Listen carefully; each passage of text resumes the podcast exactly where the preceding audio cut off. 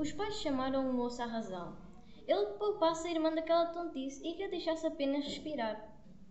Mas Zé Casonço fingiu não escutar. Ele tomou na sua mão os dedos magritos de Maria Poeirinha e os guiou por cima dos traços que desenhara. Vês esta letra, Poeirinha?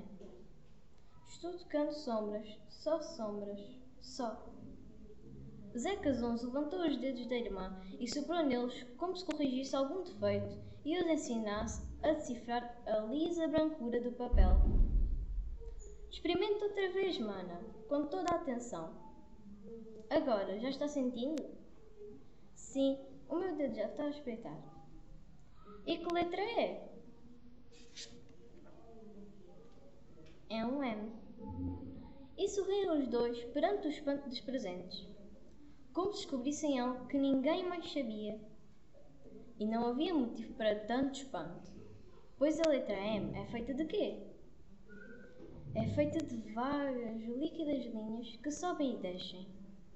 E Poeirinha passou o dedo a contornar as concavidades da letrinha. É isso, menino. Essa letra é feita por ondas. Eu já as vi no rio. E essa outra letrinha, essa que vem a seguir,